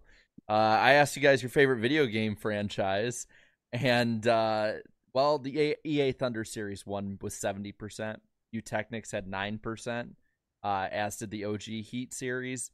New Heat series had eight percent, and five percent said other slash motorsport games. So oh yeah, they're just they just trolling. That's all. They just trolling. that are that are the the um what do you call it the uh bar is like on the other side of the world right now and it's so easy to Damn. clear for you uh. But outside of that though uh, a couple things here silly season wise to talk about we talked about it a moment ago riley herbst back at SHR in the 98 Xfinity car. And Matt Mills will take over at Niece and the 42 from Carson Hocevar. Uh, we talked about it earlier as well. Kyle Larson has completed his side quest of Indy 500 rookie orientation uh, and testing. Sonoma is going to be repaved before its race next year, according to Bob. The NASCAR Fan Council's weekly survey has asked in depth questions about the new NASCAR game, about what's important, what stuff they want, what they don't want, um, and is actually a very useful survey now from the sounds of it. Uh, Corey Heim will remain at Tricon in 2024. Uh, and then a couple things to end off on. Uh, one spicy, another Mm. one, eesh, and another one that has piqued my interest a lot for the next week. First off, Ron Devine, former owner of BK Racing, has been indicted on four federal charges for failure to pay payroll taxes. That's a that's a no no. Uh, so maybe maybe I believe Landon Cassill will get paid. He was the one that needed to get paid, right? I I don't remember. There's so many drivers that need to get paid. Oh, Corey Yes. LaJoie, I know also needed. Yeah, uh, it's they missed a multiple paycheck. drivers, multiple drivers, including Alex- uh, Alex- Greg Alex Gaulding. I Bowman think probably even need a check at this point. Greg Gaulding. Yeah, send him a check, bro. Um, on the bad side of things, TV negotiations apparently are going smoothly, but there's still no sign on when they're official, according to Adam Stern. Um, I'm gonna read between the lines and say that's that's interesting to look at, especially Um, with the discussion we just had about TV. Yeah. Um, but back to the internet here, Eric. I believe in six days, you have a bit of an event that you just announced to talk about. Indeed, October 24th. That's this coming Tuesday. Uh, Groovy Hollow returns. Uh, I'll just lead off. If you want more information, head to groovyhollowraceway.com. That's where you can find the link to donate. Because once again, this event is for charity. It's for the charity Extra Life. Uh, we've worked with them the past couple of years. I think combined, we've raised over $20,000 the past couple of years. So we're just looking to continue to uh, add to that total. It's all going towards the Children's Miracle Network hospitals. So um, good stuff, great stuff. Uh, but that's yes, that's Tuesday. one more time. It is groovyhollowraceway.com. Uh, again, it's next Tuesday, 7:30 p.m. Eastern time. It'll be broadcast on my YouTube channel. Going to be a lot of fun, Halloween themed costumes, spooky paint schemes, and a whole lot more. And uh, I'll post something about this probably tomorrow, but we do have some incentives uh, for those of you who donate. You donate certain amounts. We have some certain prizes we'll be able to send your way, uh, one of which may include a certain uh, very groovy daily downforce uh, diecast car if you're really feeling generous. Um, so I'll have more information on that soon. But yeah, that's this Tuesday. Can't wait.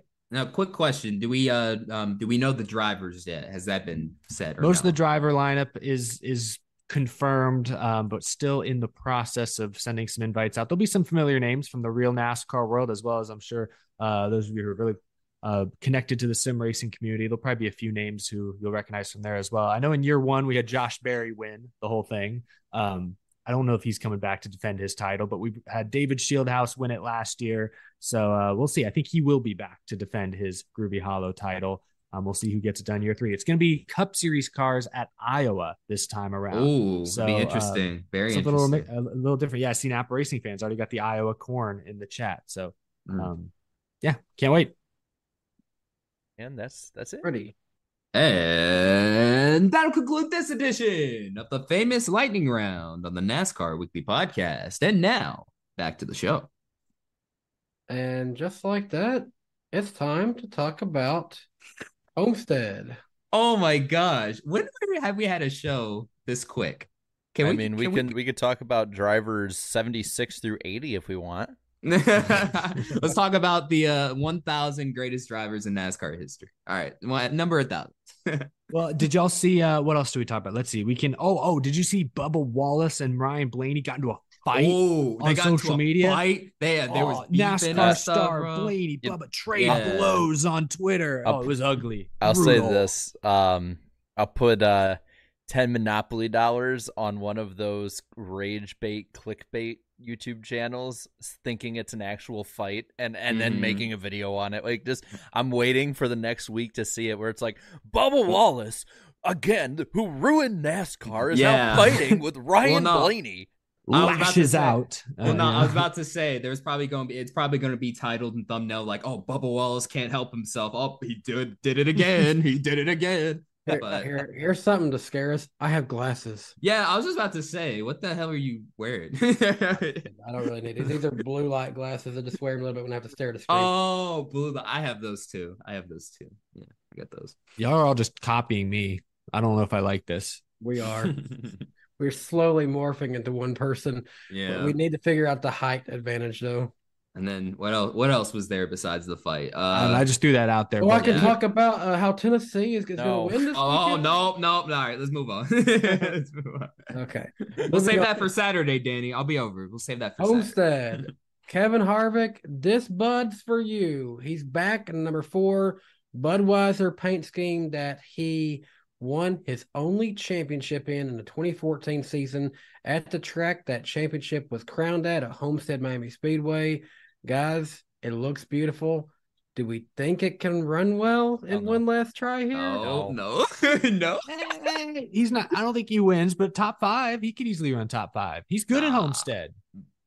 Come on, Eric. Come on, bro. What? Come on. All right, top ten. All right, top Hey, ten. hey, We'll save, we it, go. start- save it for he- the picks. He was like 25th at the start of this last weekend's race. He drove up to like 10th by the end of the All right, first all right, stage. All right, pick him to I win. think- then. Pick him I to think win. he fit. Oh, I didn't say win. I said Pick- pick top five. I said top five. I want to make All that right, extremely right. clear. All right. Um, Marco Andretti, he is a notable entry to uh, note in the truck race, and he will also be in the number seven truck at Phoenix as well. Um, this weekend will set the final four for the NASCAR Truck Series. They did not race at Martinsville after many years of being one of the only series who uh, go with the Cup Series there. They did not go there uh, for this go round. John Hunter Nemechek will be in the number 42 legacy car at Homestead. Uh, Hocevar will be in the races at Martinsville and Phoenix. So John Hunter Nemechek, despite it being a Chevy, uh, he'll get some seat time in the 42. So looking forward to that. The Cup Series race this weekend, uh, conveniently named the Forever 400, uh, honoring Kevin Harvick this weekend. This is a 267 lap event. Your stages are broke up 80 laps in stage one, 85 laps in stage two, and 102 laps in stage three. This race is set to start at 2:30 p.m. Eastern Time on Big NBC with radio coverage by MRN. Weather for this weekend, uh, hotter than what I'm used to up here in Tennessee now here lately. 86 degrees, partly cloudy skies, and only a 9% chance of rain. Your defending winner of this race is Kyle Larson. The Xfinity Series race is the Contender Boats 300. This is a 200 lap event with your stages broke up into 45 laps in stage one and stage two, and 110 laps in the final stage of stage three. That race is set to start at 3 o'clock p.m. Eastern Standard Time on USA of radio coverage on MRN. Weather's this weather for Saturday is 86 degrees, sunny, and only a 5% chance of rain.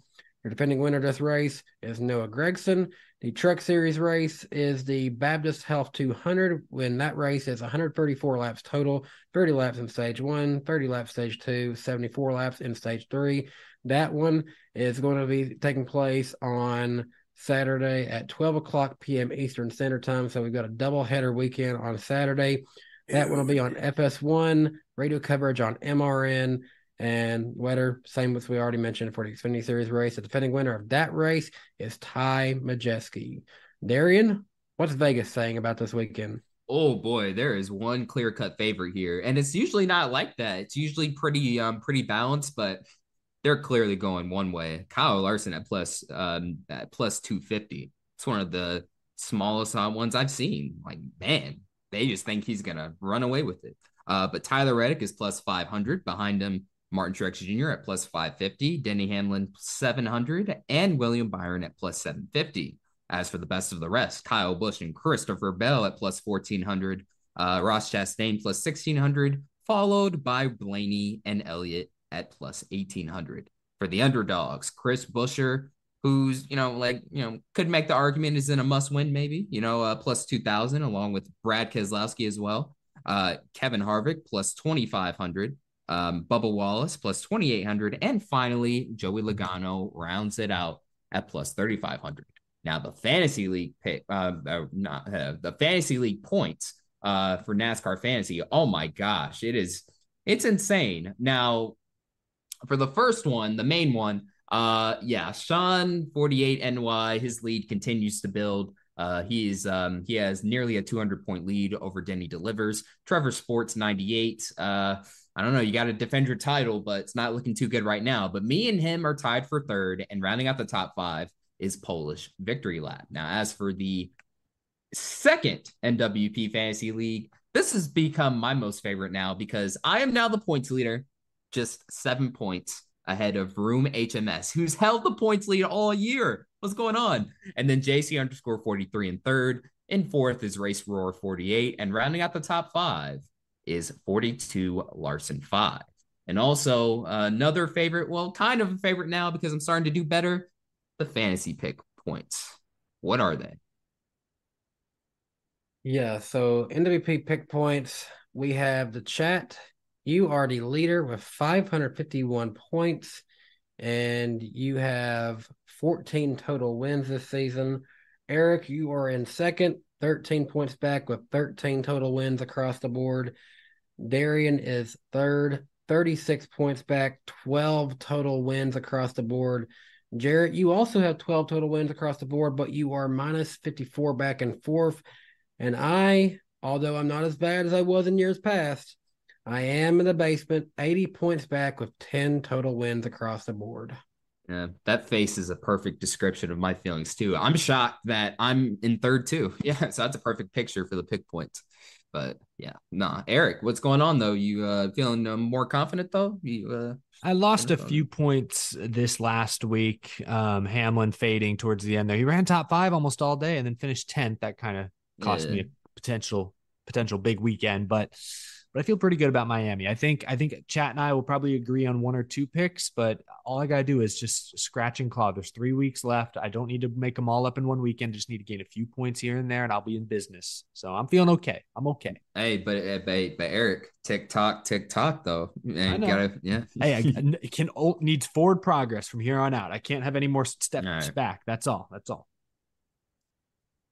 So, Eric, you lead us off. Who's going to win the truck race? Well, I really quick because this is a truck series uh cutoff race. Right now, Corey Heim is the only driver locked into Phoenix. Um, Hocevar plus 23, Eckes plus nine, who just announced an extension, and Nicholas Sanchez plus three are the top four currently. Um, Grant Enfinger minus three, Ben Rhodes minus five, and then Majeski's minus 19. Zane Smith, ooh, little Zane Smith all the way down at minus 36. Uh, I think he's going to get the big win this weekend. I'm going Zane Smith. I think Zane Smith wins the truck race. I was leaning Car. I, I think I sent Jarrett my picture and said Carson Hocevar. I was leaning Car- Carson Hocevar earlier, but um, just before the show, I, I I forgot I changed my mind. So I'm going Zane. Hmm. Okay. Of every driver in the field, fate of the universe on the line. You need a win. I want Matt Crap. No, I'm kidding. Yeah, Zane Smith. Zane Smith is my pick. Zane Smith.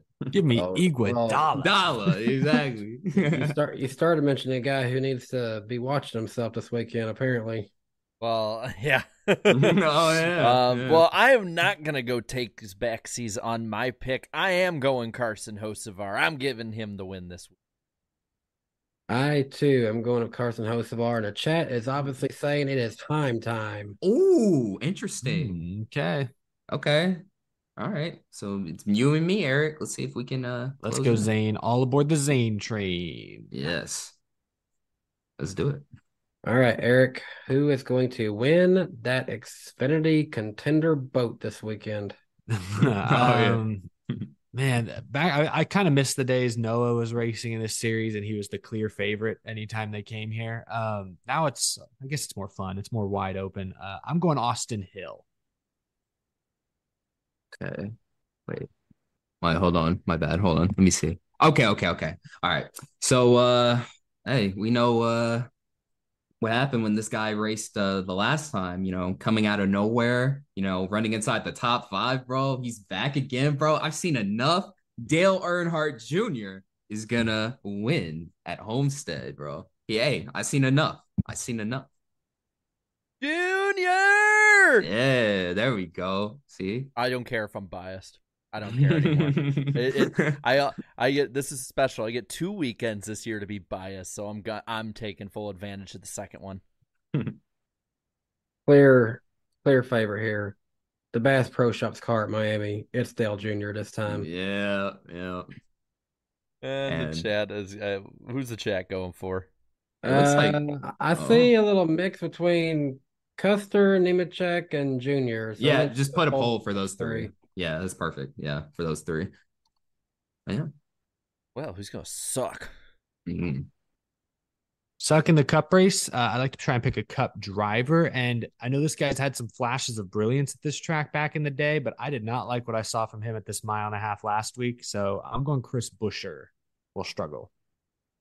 This dude has a track record for running the the high lane, and he he usually just messes up. Like he just usually just hits the wall too many times, and then breaks a toe link, blah blah blah, or like gets into some other shit. Uh, Ricky Stenhouse Jr. is the most obvious who's gonna suck driver for a track like this.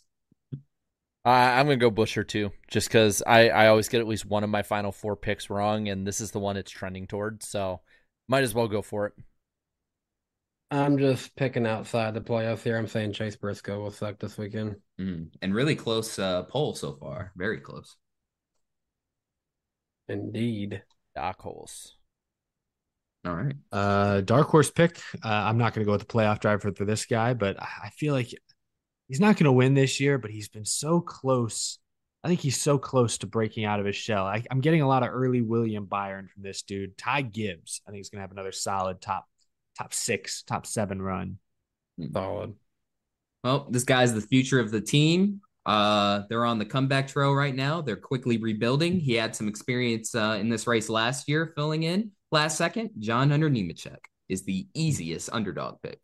I'm gonna go for I the guy it. who didn't race this one last year, Bubba Wallace. It's He funny. I had John Hunter. Yeah, I had John Hunter written on my uh, thing, and I literally scratched him out and switched to Ty Gibbs. He's So, like, nah, yeah. that's it. And I'm gonna go with the guy in the special paint scheme this weekend. The race is for him. The in the forever 400.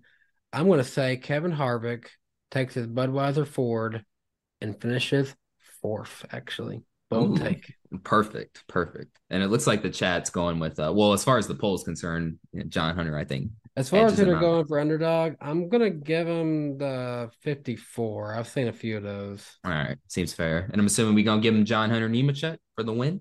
Yep, they've had enough time. All in full. They're going with John Hunter Nemechek. It was And- it was close for Dell Jr. And Eric, who'd you pick again for Xfinity? Austin Hill. Okay. Oh, so they're going de- another different pick than you. So we, okay. A little little difference here. We All right. things could things could easily get shaken up. Hey, respect chat. happens for this Respect. last one. Respect to the chat for not just like picking the same guy and like just like, hey, we'll just pat it. So No, that's a good guys. that shout out to the chat. You're right, Darian. Yeah. That is we're, we're playing Well, hard, playing fair, playing fun. yeah. It's good. They probably realize they don't want to go with the guys who are currently in the basement. So Exactly. Yeah, exactly. And now for the main event. Who's gonna win? Who's gonna win at Homestead, Eric? I have a feeling the chat and I and many of us may agree. Uh Kyle Larson. Uh yeah, that's the most obvious pick, especially based on the odds, but I'm gonna go with the guy who was right behind him in the odds, Tyler Reddick. I'm going with the Chevy trifecta this weekend. Kyle Larson. split decision, Tyler Reddick. And Hey, if it's, if it's not Larson, it'll probably be Reddick. Uh, I'm looking at the chat right now. Ooh, what y'all doing? I don't. I personally saw a lot more fives. I'm gonna say it. I I'm, mean, I'm giving it. I'm giving it to Larson. I think it's a little bit more clear than you would think. Yeah. Yeah, probably mostly Larson. Give it to Larson. Yep. Larson goes. All right. There you A few go. Harvicks though. I'm just So- saying I've seen him from Well- at least three different people, four different people. Harvick. Oh, There's more. There's more five. I've seen more 45 than I have four, but I've seen more five than I've seen those other ones. So, uh, just to let you know, the minimum points that one of us can score this weekend, uh, before tying and all, but the minimum points one can score, I believe, is 12, 14, and the max you can get with the full sweep is 41. So, Oh, I gotta get that sweet. I'm bro. still screwed no matter what. So I, I I'm like the very very outside chance Darian could actually insert himself into this battle if he has a good weekend coming up. hey, just need that luck. We'll see. We'll see. Just need that luck. But yeah, chat. Y'all got the five though. Good pick. Good pick. before we get on out of here, we got more super chats to read. So let's go ahead and pick back up with Manny 18KB. Appreciate that ten dollars. I strongly believe the reason why the sport isn't growing is because there are less and less relatable sponsors. I got hooked on NASCAR when I was four. It was because of Terry Labonte's cornflakes car. Yeah, just simple stuff like that too. Yeah, That's definitely a, can be a factor, no doubt. yeah. That's fair. I mean, can can a little kid appreciate HendrickCars.com? Not really. Yeah. You ain't gonna go out and be looking for a car. Can a kid appreciate Ally? No. Can a no, again, he's appreciate not looking for a car, which is mainly what they're involved in. Can they Little kid appreciate cannot Budweiser? appreciate that, Jarrett. Yeah, cannot at all. I Put mean, that legally. platform back on your diecast car. What are you doing? Uh, Steve, appreciate the four ninety nine. You know, Eric lives in Texas when the mosquitoes are big enough to drive trucks. that made me laugh when I saw that. yeah. Ross Crash Zane, appreciate the two dollars. Danny doing polls like Bowman at Daytona, always winning them. Mm. Mhm. Mm-mm. Alexander Stegall, appreciate the ten dollars. Max Verstappen clinched a twenty two and twenty three F one WDC with four and five. Is, is that the is that the championship? Drivers' Yes, world championship. The world champion. It's just of say the world. championship. What is No, but Dan, it's the world championship. okay? The world championship. Yeah, yeah. clinched it with four and five races remaining and 150,000 to 200,000 fans still sell out the tracks and their TV ratings, I believe, are still up. So I'm pro full season points. Yeah, but I mean, it's like Eric's earlier point. It's like you know, it's whole ass countries that are hosting these races. You know, so it's a lot different. I don't You know, I I, don't Right? I don't want to too strongly take a side. I just don't know that the risk. Oh, there we Oh, go. hello, I fella. have the dude. Hey, sweet. Hey, I know. I know that the uh, chat was asking for it. Sorry. but Uh, yeah, continue. I was just saying, I don't want to be the guy who's like, no, we have to do the playoffs. There's no way full season will work. Full season Yeah. might work. It's just risky. And I don't know if the risk is worth taking at this point. I don't know. Is there other things we can try first to grow the sport before completely shutting down this playoff format we've perfected for 15 years? That's all. That's Yeah. all. Yeah, and also NASCAR, they put themselves in this situation. If you do one thing, gonna complain. Another thing, people are gonna complain. So mm-hmm. blame yourself. And there's the dude. the dude. I like how it's mostly yellow until you get to the tail, then it's white. Yeah. Yeah. So cool looking. Well, you can't see it on the camera, but I actually can. You can see through her her uh, head. oh yeah, I've seen that in person. Yeah, I've seen that. It's pretty crazy. Yeah, because of the ears. Picking back up, Alexander Stegall, appreciate the additional $5 you gave. While a winner take all finale is awesome, I still want to see a driver dominate and clinch championship by the Roval as well. That's special too. yeah, I Mm, okay. hope. Quinn Spinner, appreciate the two dollars. How about Lane Riggs getting a top ten? yeah, This, yeah, uh, no, once again. yeah. I I wish he would get like a full time opportunity, but eh, we'll see if it lines up. Yeah, we'll see. There's definitely a chance. That definitely a chance with the connections that uh, him and him and the Riggs family have. Zach Willis, appreciate the four ninety nine. Don't forget the Riley Herbst came from last as well. Did wait? Did he really? Did he come from last? Oh, He was in the back. What? Wow, that's even more impressive. Wow, real. I didn't know that. Ross Crash Stain, appreciate the five dollars.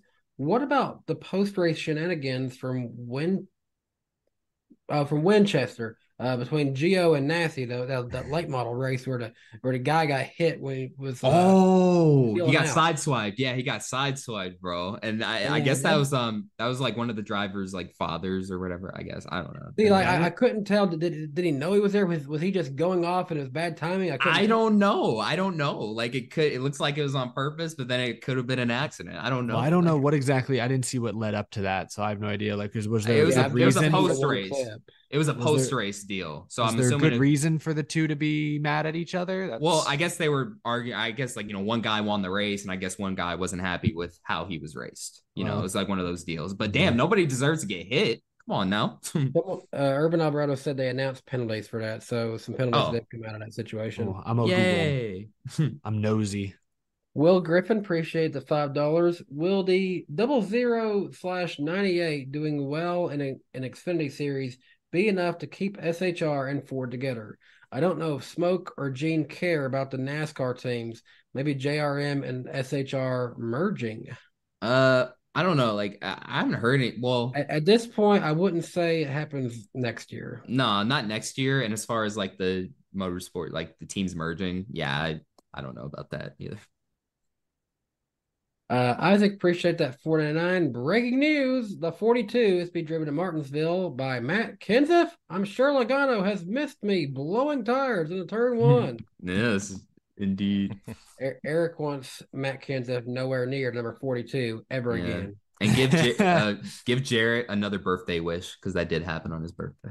That was pretty cool. Uh, I found this. Uh, Geo Gio was uh, fined thirty thousand three thousand dollars, docked twenty five points, and was put on probation for all ASA events the rest of the year. And Stephen Nasse got a forty four point penalty and a forty five hundred dollar fine, and was also placed on probation. Hmm. okay, that's fair, I guess. Wow. Wade Lamb, appreciate the $1.99. How can MTJ get out of his funk? Uh, well, first his crew question, chief, to be honest. his, his crew chief needs to stop overthinking and uh actually go for stage points. And yeah, I don't know, maybe that's it. Some of it's luck too. I yeah, mean, you can't blame. based. You really can't blame anyone for the Kansas deal. Mm-mm, No, That's true. That was random. Grid flow, appreciate the two dollars. All sports have playoffs, so why is it controversial in NASCAR? Because it there's sports and then there's motorsports. In You- sports, you gotta pro- understand Yeah, how go we have an older audience and they hate new things. yeah, there's but- also you know there's the more like just objective facts of in sports it's usually one team versus one team, but in NASCAR it's the same forty Yeah. every week. Like it's you know it'd be like if the you know Patriots and Broncos played each other all 16 games. Do we really need a 17th game like a playoffs? Like they play Well- each other 16 times. well, you well, know? both those teams they're so terrible. Yeah, we don't need to see them again. Yeah, but my point is like between Yeah. the two of them, if, if it was the same two teams and Patriots Yeah. won 10 of them, it's like okay, they're the better team. Like that's just call it there, I guess. That that's one It- argument. it- I think it's it's the big, and I, I we all for different reasons, whether it's playoffs or different reasons, this irks all of us at different points. The comparison to stick and ball sports with motorsports. There's there's so many comparisons. I guarantee each one of us has one or two comparisons to stick and ball sports that just irks us with motorsports. Where it's just Oh. you cannot compare the two with one or the other, and a lot of that for fans is the playoffs as well. Well, the one the one that grinds my gears all the time is well, 16 and 0 Patriots. Ho, ho, ho, remember ho, ho, ho. what happened? Okay. But yeah.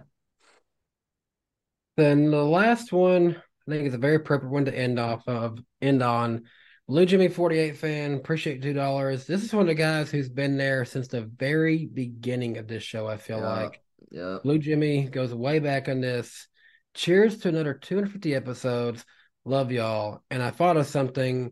How old was I back when we first started this? I was 22 years old. I'm now 28.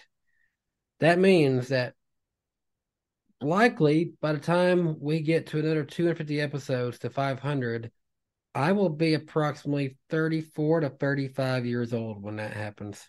I was 20 when I first joined. Yeah. Now I'm 26. I just turned 20 like two or three months, I think three months before we started, and now I'm about to be 26. So, wow. yeah. Yeah.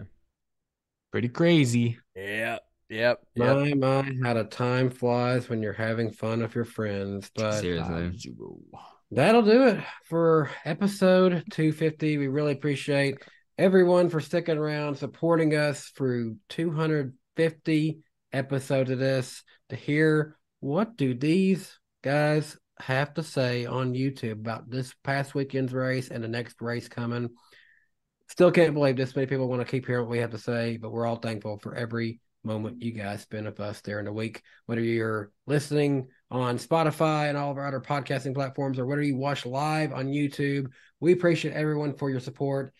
Join us next week, though, on Wednesday, October 25th. We'll be over on Black Flags Matter over on his YouTube channel at 8 p.m. Eastern Time for episode 251. Yeah.